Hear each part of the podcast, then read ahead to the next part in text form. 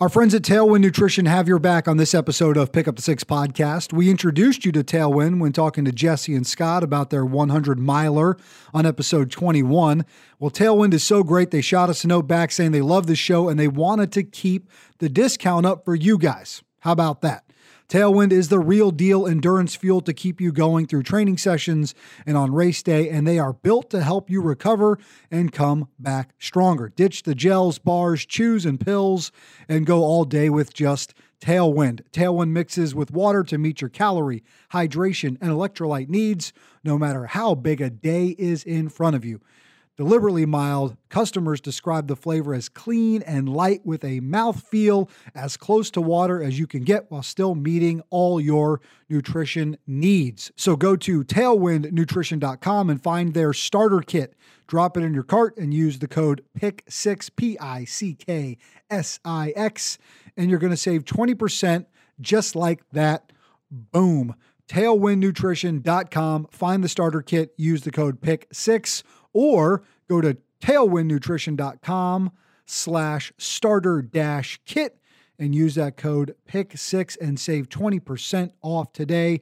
Tailwind all you need all day really. There is a growing problem in our nation. A suicide attempt happens every 22 seconds. One life is lost every 11 minutes and suicide is now the second leading cause of death among ages 18 to 39 Today, we're talking to Evan Owens, who through Reboot Recovery is helping people overcome trauma so they can embrace a brighter future. Let's meet him on this episode of Pick Up the Six podcast.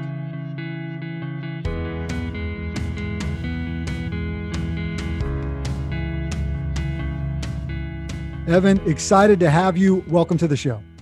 Thanks. Excited to be here.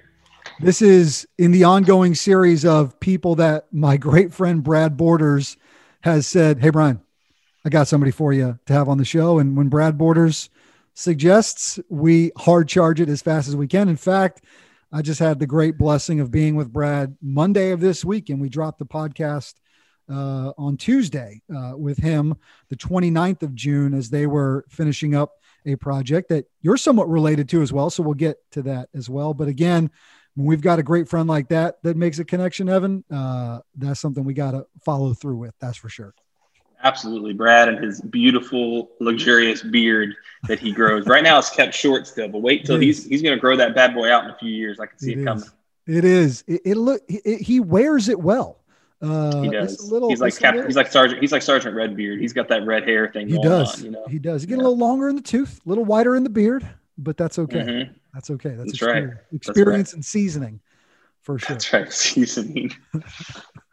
Let's get to know you a little bit, man. Uh, and I know you and your wife, Jenny, have embarked on this incredible journey that's brought you to Reboot Recovery. We're going to talk about what that is and man, this empower this just powerful strength of purpose that you guys have around this mission. But man, I want to get to know you a little bit. I want our listeners to get to know you a little bit. So who is Evan Owens? I feel like I should quote a Ron Burgundy line here. Like I am a man of intrigue. I have many leather-bound books. My office smells of rich mahogany. Um, but uh, yeah, my wife and I, uh, we started Reboot actually in our living room back in 2011. Her background was a, a doctor of occupational therapy, specializes in traumatic brain injury, post-traumatic stress. She was recruited from Vanderbilt University to go work for the Department of Defense at Fort Campbell, Kentucky, they were standing up what was known kind of at that time as the first trauma, you know, outpatient sort of small on-base uh, tr- mild traumatic brain injury clinic. And it was amazing. Her job was the coolest. I mean, she got to do this amazing thing called the RTD, the Return to Duty program, where she would go out and really assess to see if a soldier or a military member was ready to rejoin the ranks of active duty and to, to deploy again. And there was everything from automated or not automated, but um, simulated Humvee rollovers and smoke and land navigation and war scenes and all these incredible uh, um, illustrations to really test a person's readiness to deploy again. So she got to do all that. And through that, I was actually running a technology company. I was the CEO of a technology company at this time. And um, every day I'd come home talking about a website that we had built, and she'd come home talking about somebody who she had talked out of suicide, who was wow. deep. And I started feeling like, man, what am I doing? I'm just building websites for a living, you know, and nothing against anybody that does that, but I, I wanted to do something more.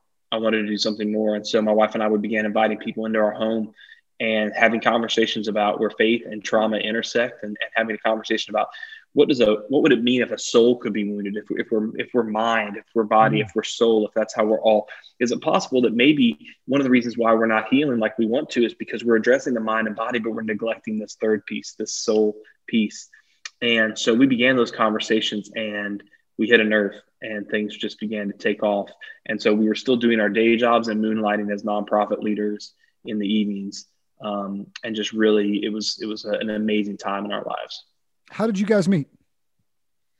We met at college, man. We uh, so I actually have my degree in music from a school called Belmont University, and yeah. he has Go her Bruins. Go Bruins. She has she has her occupational therapy degree from there, her her doctorate from there, and um, as well. And so we met uh, freshman year. She annoyed me because she was not very, uh, she was very studious. She was that girl who couldn't help but raise her hand in class. I was the mm-hmm. kid who sat in the back of the class and was like, I'll get my A, B, just leave me alone. Right. And uh, so um, yeah, we ended up the, the cool part of our story is uh, my roommate and her roommate were high school sweethearts. They ended up, you know, getting engaged and getting married, and, and so all the time I was with my my roommate hanging his girlfriend at the time, um, and she was with her hanging out with her boy, you know, her roommate's boyfriend, and so it turned out the four of us were always together. So pretty much we sort of accidentally began dating uh, because it was constant double dates whether we wanted it to be or not, and we turned out best friends, and we're still best friends to this day. Not too many married couples. I'll say this: not too many married couples raise three kids at the age of eight together, run a full time organization, and both work together 24 hours a day. Not too many couples want to do that or should do that, but for us, we, we really have a special friendship that's pretty unique. Yeah, that is amazing. I mean, because there's so much that goes into all those things. Maybe it's let me finish brushing my teeth for a minute and then we can talk strategy related to the next seven, eight, right. nine months of the, of the company year, right. of the business year. Was That's there right. a moment where you guys were were really like, we got to go after this thing? We really got to make this thing happen. Were you seeing things? Ha- I mean, I know, I know she was seeing a lot, right? You got to think about the time frame here: 2010, 2011. You know, we're seven, eight years you know, it, with wars in Iraq and Afghanistan, more guys, gals coming home with serious issues, eh, eh, with serious things that they need help with that you couldn't always see too. So did all that just kind of, you know, compound into yeah. this?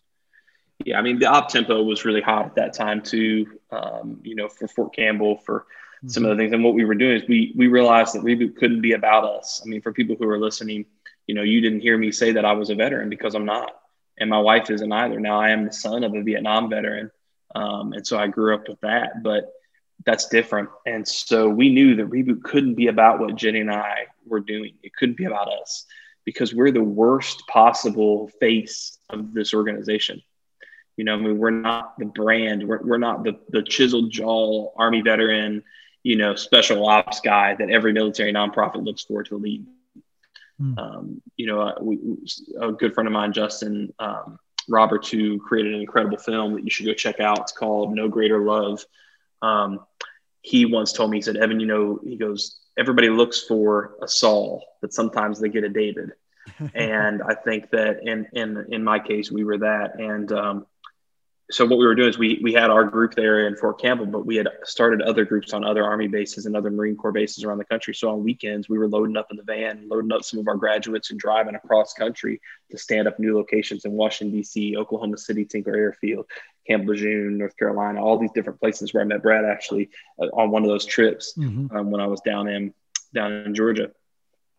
And so it got to this place where it was very evident God was was frustrating me at my current company. It was not going well. Things were frustrating for me on a daily basis. Meanwhile, this ministry, this this mission was exploding, and I was at a point where I was leading three, four reboot groups a week by myself. Plus, I was doing, or sorry, two or three reboot groups. Plus, I had a veteran living with me. Plus, I was traveling mm-hmm. weekends, and I couldn't do it anymore. I was at yeah. a break point. I was, you know, and so that's when it was obvious. You know, it was it was. I think Dave Ramsey talks about pulling the boat closer, so eventually you can step off of the the dock onto the boat, and it was clear that the boat was about to ram into the dock, and we yep. were going to end up on the boat whether we wanted to or not. Yep. Picture this. Uh, I'm going to lean in and tell a little story here. I love your analogy. Saul, uh, and a lot of our listeners will know this, but you know, Saul looks the part, right? He's tall, he's handsome, he's got this amazing armor, right? He's a warrior, dude. Like right. that guy's a soldier. David's right. over here his whole life. His friends are out wanting to go play, wanting to go in town when they get a little bit older, wanting to go have real jobs, wanting to go maybe party a little bit. And David's over there just with this little sling, kind of practicing his sling. And, and you yep. think you might need a warrior, but but because that young man was so dedicated to that sling and also dedicated to his faith, when the bully came to town, when the big giant came to town, who'd they look to to to save him? Who stepped up to do it? In fact, they put all that armor on him they said, "Here, man, put all this big armor on." And he put it on. He's like, "This is too clunky. I can't, mm-hmm. can't work in this." And he went out there with the armor of God and a slingshot, and he took down right the big giant. So yep. I love that yep. analogy, man, and, and it's one uh, that empowers you, right? Gives you that confidence, right? Uh, to be. Yeah, I mean, I think for us, and for us to this day, you know, the way we work is we're peer led. We'll talk about that in a minute, but you know all of our courses are led by somebody else now you know and mm-hmm. these people are from these communities that that they represent whether it's military first responder or the trauma community that we work with. I mean I, I think for us we realized that for reboot to be successful it had to be about what other people could do not about what we could do. And really our job became equipping and empowering them to fulfill the calling in their life. And i think that was a major shift because it was never a an ego thing and still isn't, you know, yeah. still isn't. Facilitating them to be able to do that, empowering them. My F3 and letting friends, them, and letting them them to experience. I mean, the most joyful journey in my life was being able to help these people through their trauma. And I said, man, everybody needs to experience this. This is the coolest thing on earth. Wow. You know? Wow. So yep. My F3 friends will lean in, as you say, peer led there. Um, you know, that's one of the the core principles we believe in uh, in that organization is being peer led, right? Having people stand up and lead and, and, and empowering your people to be a part of this thing. I actually think, I, I honestly think it helps connect people to something bigger than themselves when they're tasked with the job. Either they go out and find one and get one, or sometimes you got to find what's the next, what does that next person need to do to be a leader? Right. All right, let's talk. Right. Let's get into reboot recovery. You guys say that if trauma is our personal intersection with the brokenness of the world, then recovery is our personal intersection with the redemptive heart of God. So tell us about this organization. Let's get into the nuts and bolts of what you guys are doing. Yeah, three things that Reboot is. We're we're outcomes driven. So while we are faith based, we have tons of scientific data, which is important. We work with leading researchers around the country to talk about this issue of moral injury, this issue of spiritual injury. So that's first things, outcomes driven. We're faith based. We're unequivocally Christian oriented. And number three is we are peer led.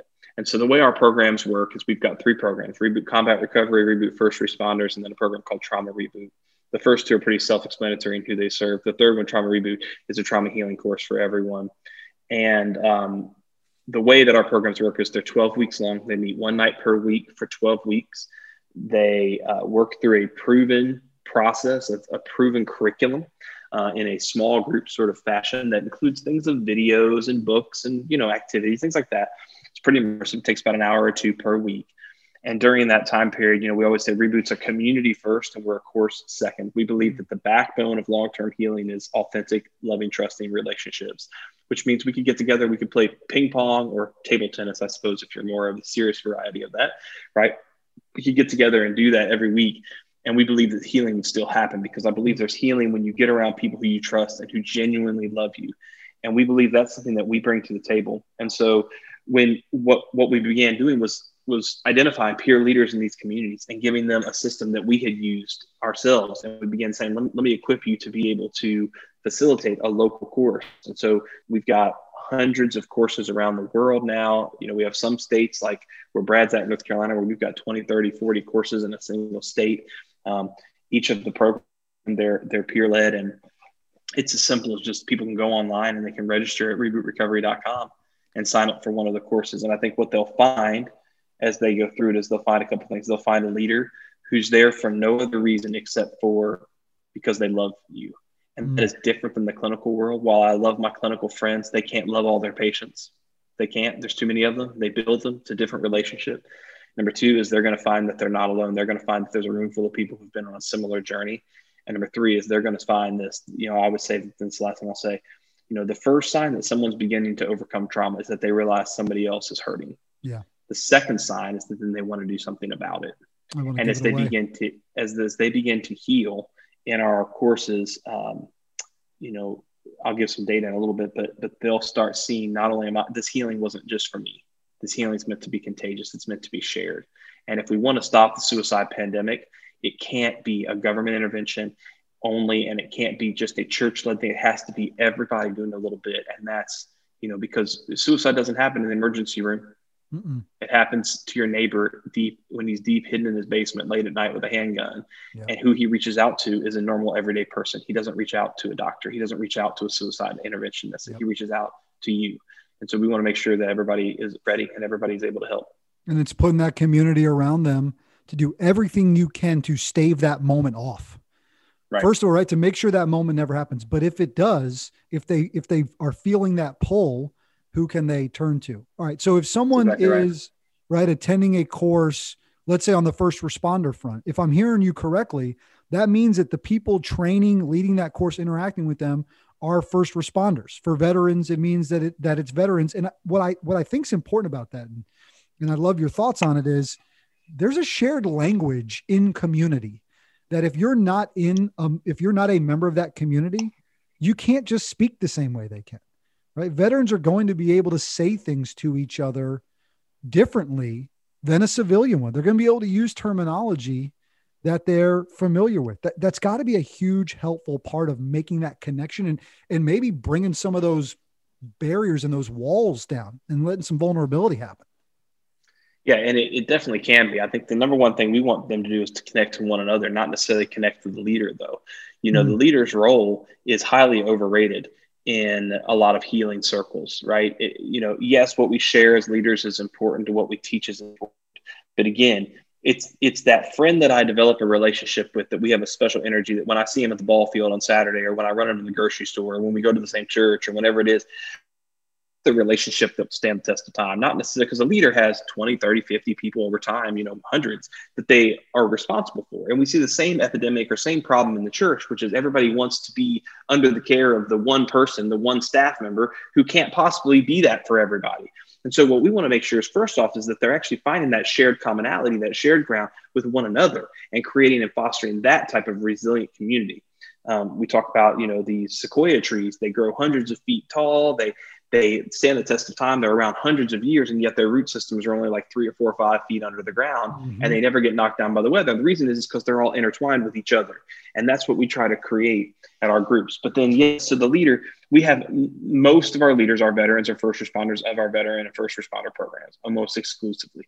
We have a few that are oddballs like myself that just have a specific background or experience, or they have a connectedness to this population. Maybe they have a brother that they were the caregiver for for many years, or maybe they're a spouse, or maybe they're a, you know. And so I don't want to exclude those people because I think sure. I think there's this this essence that a lot of people believe. Well, I'm not from this group, so therefore I shouldn't go help that group.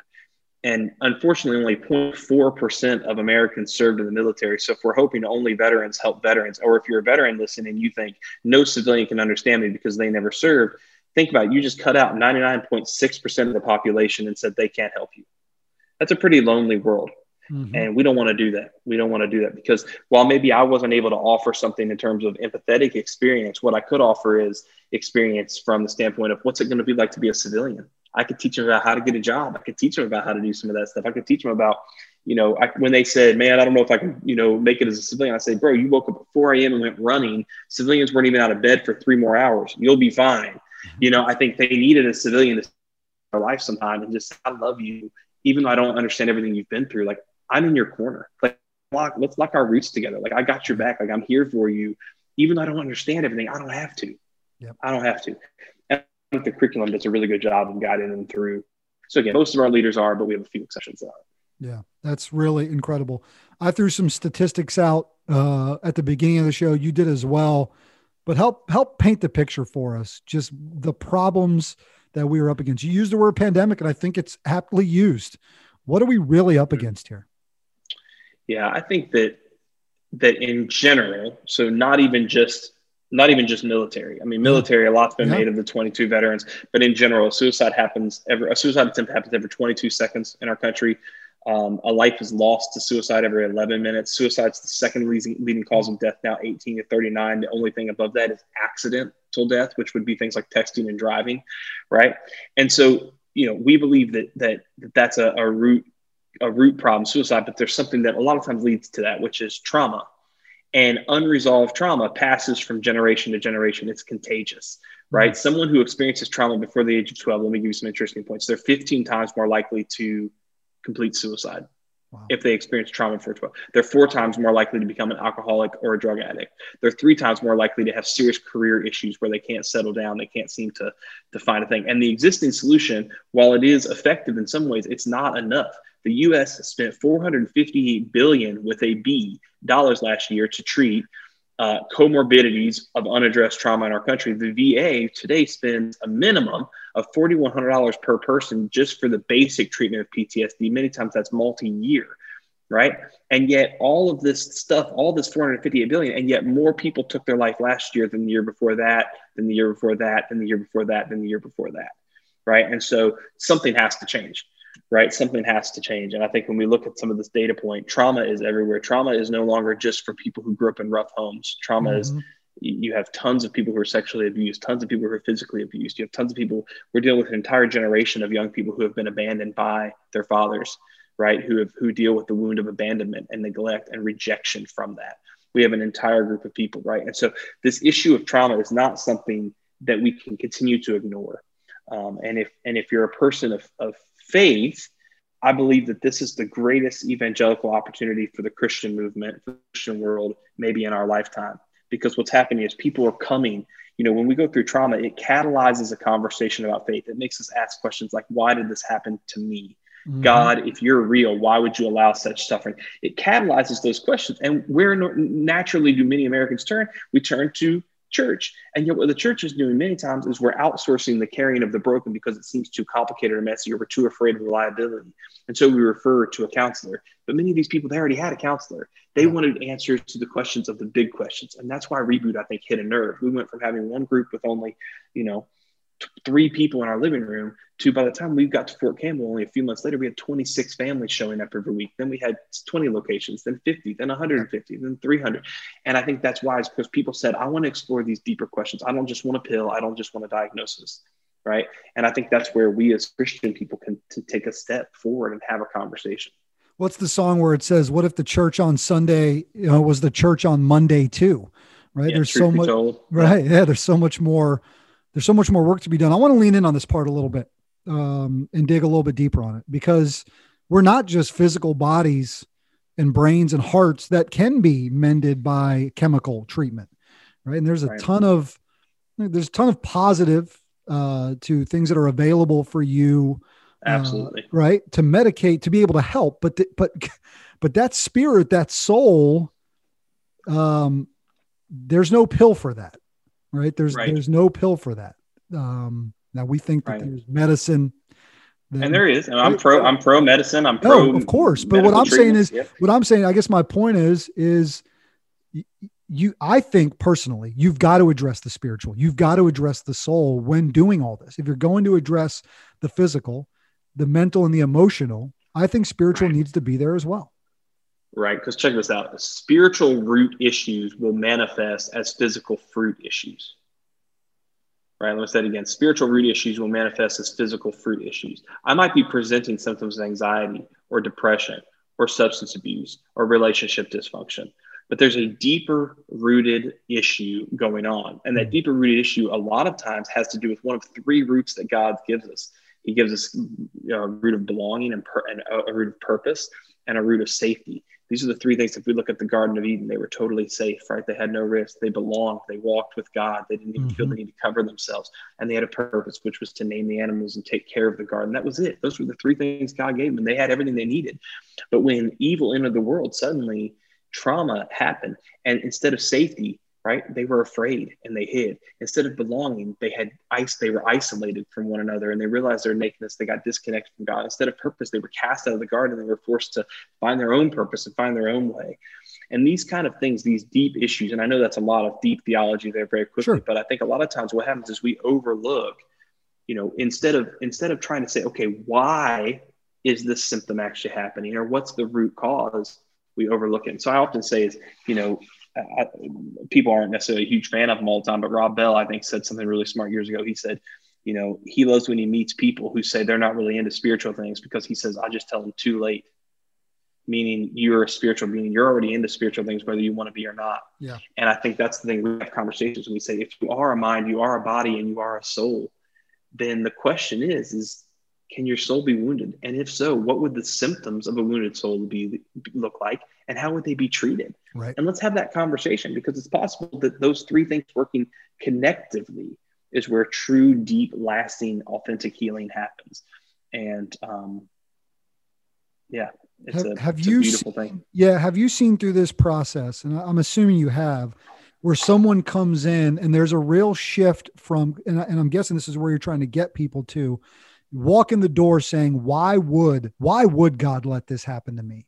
Versus saying, "What has He given me? What has He equipped me with to overcome this challenge?" Have you seen that progression happen quite a bit throughout this? I think every person, when we go through difficult times, wonders why. You know, I think that um, the interesting part, whether you're talking about grief or guilt, these are some of the topics we talk about: guilt, you know, grief, things like that. Um, the thing about why questions is usually why questions don't actually have an answer that we receive. Mm. Right? They leave us wandering. They're sort of like a fool's errand looking for fool's gold. You know, we, we think that if we could just know the answer to why, then we'd feel better. And the analogy we use in one of our curriculum, you're sitting in traffic, you're stuck. What do we do? We lean over out the window to try to see around the traffic, see the source, because we believe in our heart that if we just knew why we were stopped, yeah. it would make us feel better. Yeah. But what's funny is even do about we, it. And even when you do find out, it doesn't really make you feel better. Right. right. Usually, it makes you feel worse because you're like, it's one cop up there on the side. Just pull off, go. You know, yeah. whatever it is. Good, there's that point. essence that if we just felt, if we just, we think if we just knew the why, but what we try to do is help people move towards the the who and the how and the what, which is okay. What can be done about this, right? How can this change me? Who can help change me? Who can help heal me of this? And it's not so much people say, God equipped me with things to overcome this. It's more of a, of a recognition that saying, God is, is redeeming this trauma, redeeming this terrible, awful, no good, terribly rotten thing that's happened to me. He's redeeming it for something that will serve a purpose in my life. He's giving purpose to pain. He's giving hope after trauma. And now I have an opportunity to recycle something that mm-hmm. appears to be rubble and waste and trash. And now I can recycle it into something beautiful and meaningful and purposeful. Yep. And sometimes we'll challenge people and say, there are things in your life that could only have been produced gift talents that could have only been brought to the service. There's callings and destiny that could have only been revealed because it's experienced. Mm. And that's a tough, but that's the ultimate destination. Where do we want people to ultimately get to? We believe trauma healing ends in empowerment, which is a crazy thing to say, but trauma healing ends in empowerment. Yep. And man, that is a message that if you say that week one to somebody, trauma has done nothing but weaken them right? They feel beat down by the traumas of their life. So to go to them and say, this is going to be something that ultimately empowers you is a fundamental difference from any the other clinical approach they've ever heard. I love it. You're, you're, exactly right. It, and that empowerment is key. And and there was a, a, a line you said there that really perked me up too, which was that hope, right? That hope is found through that painful moment, right? You know, I rejoice right. in my suffering, Evan. I rejoice in my suffering because I know that suffering produces endurance, and that endurance produces character, and that character produces hope. Right. right. It happens. And that's actually that interesting. We talk about this with the college campuses that we speak at and do work with some of the books we write, things like that.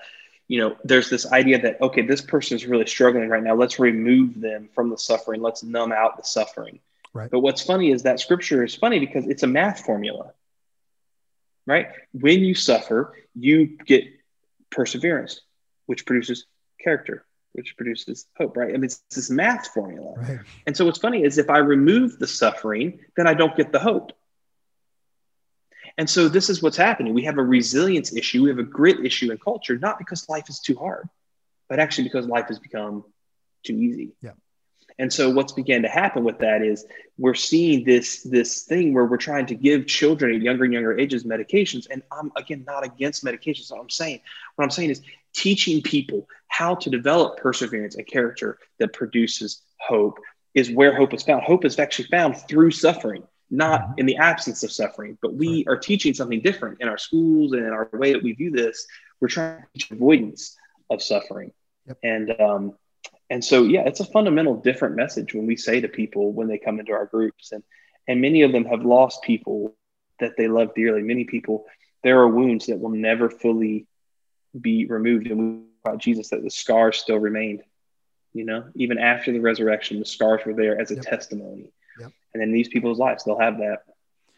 Man, this is uh this this is powerful, man. It's a, and it's a lot uh it's a lot. I hope you guys are leaning in, right? Listen, it's a lot that's out there, uh, and we're throwing a lot at you and heavy at times, dude. Let let let's get some. I mean, I'm feeling great. I'm feeling good about what we're talking about, but let's get some feel good stories too, right? So, I mean, you've seen lives transformed through this, so, so share some success with us. Yeah, well, um, yeah, golly, my my life is so rich because of the stories that I hear and and am witness to every day. I'll, I'll just tell a couple, but before I tell, let, let me tell this one first. It was a young lady, military female. She um she grew up in a broken home. Um, she was dragged, literally kicking and screaming, to a reboot group uh, years later. But what happened was she actually got out of the military she moved back home and, and i won't share all the details for sake of privacy because there are some news searches and things like that you could do. But basically what happened was her father was uh, her mother and father were divorced and her father had a, a date over to his house and a neighbor from across the street came and knocked on the door and murdered her father um, like blatant. And and if you don't know this what happens is the the they might haul the body away, but they don't clean up the crime scene after they're oh done with the crime gosh. scene. And so she showed up having already had military trauma, and she's having to now clean up this terrible grossness of her murder, of her dad's murder and his dad's girlfriend's Whoa. murder.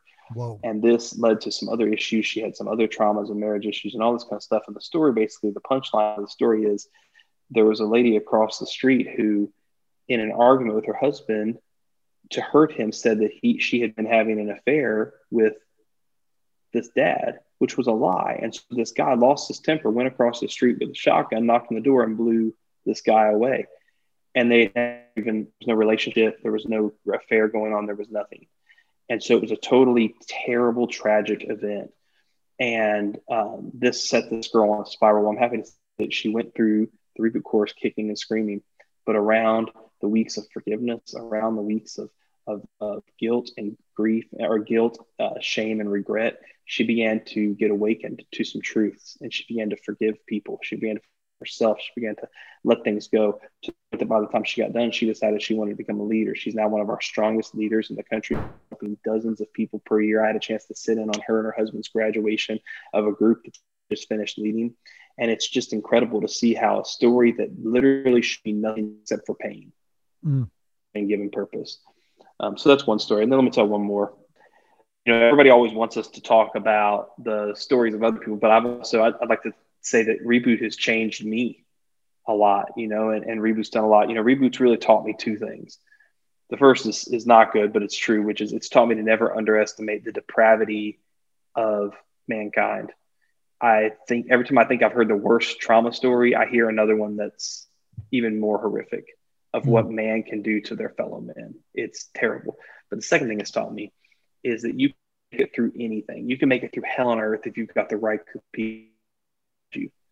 And you know, Jenny was actually at Camp Lejeune doing a training several years back, and um, got a text from her, and it said, "Urgent, please call me when you can." But I was in the middle of a speech, so I finished my talk, and I called her, and she was in tears, and she was having what would be our third miscarriage Mm. And um, this one was terrible. There was hemorrhaging, there was um, blood in the house. She was on the bathroom floor. She had passed out. Mm. Um, and she had called 911. And um, I called a friend, uh, and a babysitter came over because as she was going to be leaving the house, we had a child in the home, and there'd be nobody there to watch the child. And I was out of the country, or out of the state, rather. And so this teenager had to show up and, and sleep downstairs to take care of our kid. But but what's crazy is as she called me, she passed out again, and 911, uh, the medics arrived, but she had not hung up the phone. So I'm listening to what the medics are saying as they're trying to take care of, of my wife who's bled very badly and everything else. And um, as she's going down the step, I hear her wake up. She starts vomiting as mm. she's going down the steps. It's very, very tragic, very dark.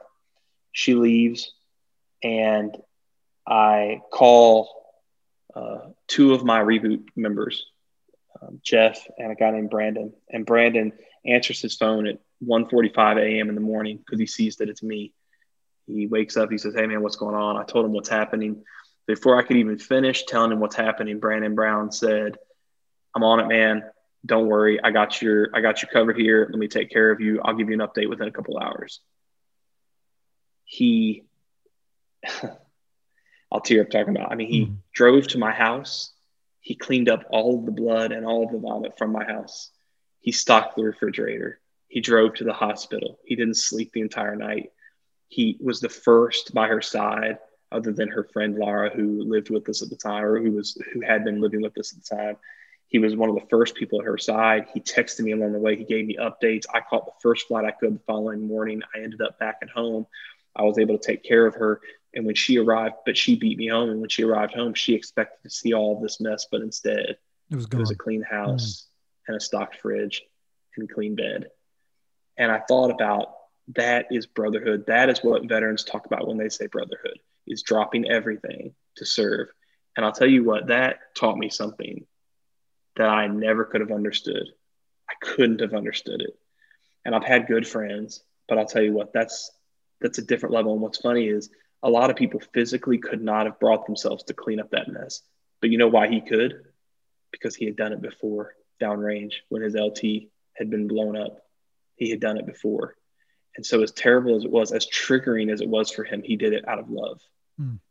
And um, that changed me, changed me forever. I'll never forget it. I'm almost at a loss, man, uh, hearing that, but I, but I, I hear what you're saying. I know it. I, I know those guys. I, I know those guys. I'm around many of those men in my community now. And you said, you said earlier, lock roots. It's the same as locking shields you can't do it on your own. You can't. If you right. sit in that room by yourself on your own, the enemy creeps into that mental capacity and he will take you down. Right. You can't do it by yourself. That's right. You can't. You can't lone wolf it. Nobody a lone wolf. Pack animals, man. We belong yep. in community, right? And what you said was you you've seen uh, how man can be uh, led to terrible things but then also what that power of community can do. And what you've built through Reboot Recovery are these empowered communities to help each other through these amazing things. I'm blown away by it, my friend. Amazing. All right. Uh, tell me about the book you're writing. And then I want to know where people can go to learn more, where they can uh, help you or where they, where they can get help. Yeah, there's a couple things. I mean, they can go to rebootrecovery.com if they want to learn more, sign up for a course, maybe become a leader. If they want to start a group, we'd love for them to help start a group. You don't have to be a veteran or first responder because we've got our trauma reboot program. They can do that out of their church mm-hmm. or their basement or their home, whatever. Um, so that's thing I'd like them to do. The second thing is if they want to connect with me directly, um, I'll just share my cell phone number. They can text me at this number, um, 819 514 Again, that's 615-819-5147. Tell it to me um, one more time. Little, tell it to me one tell it to me one more time. Yep. 615-819-5147. Great.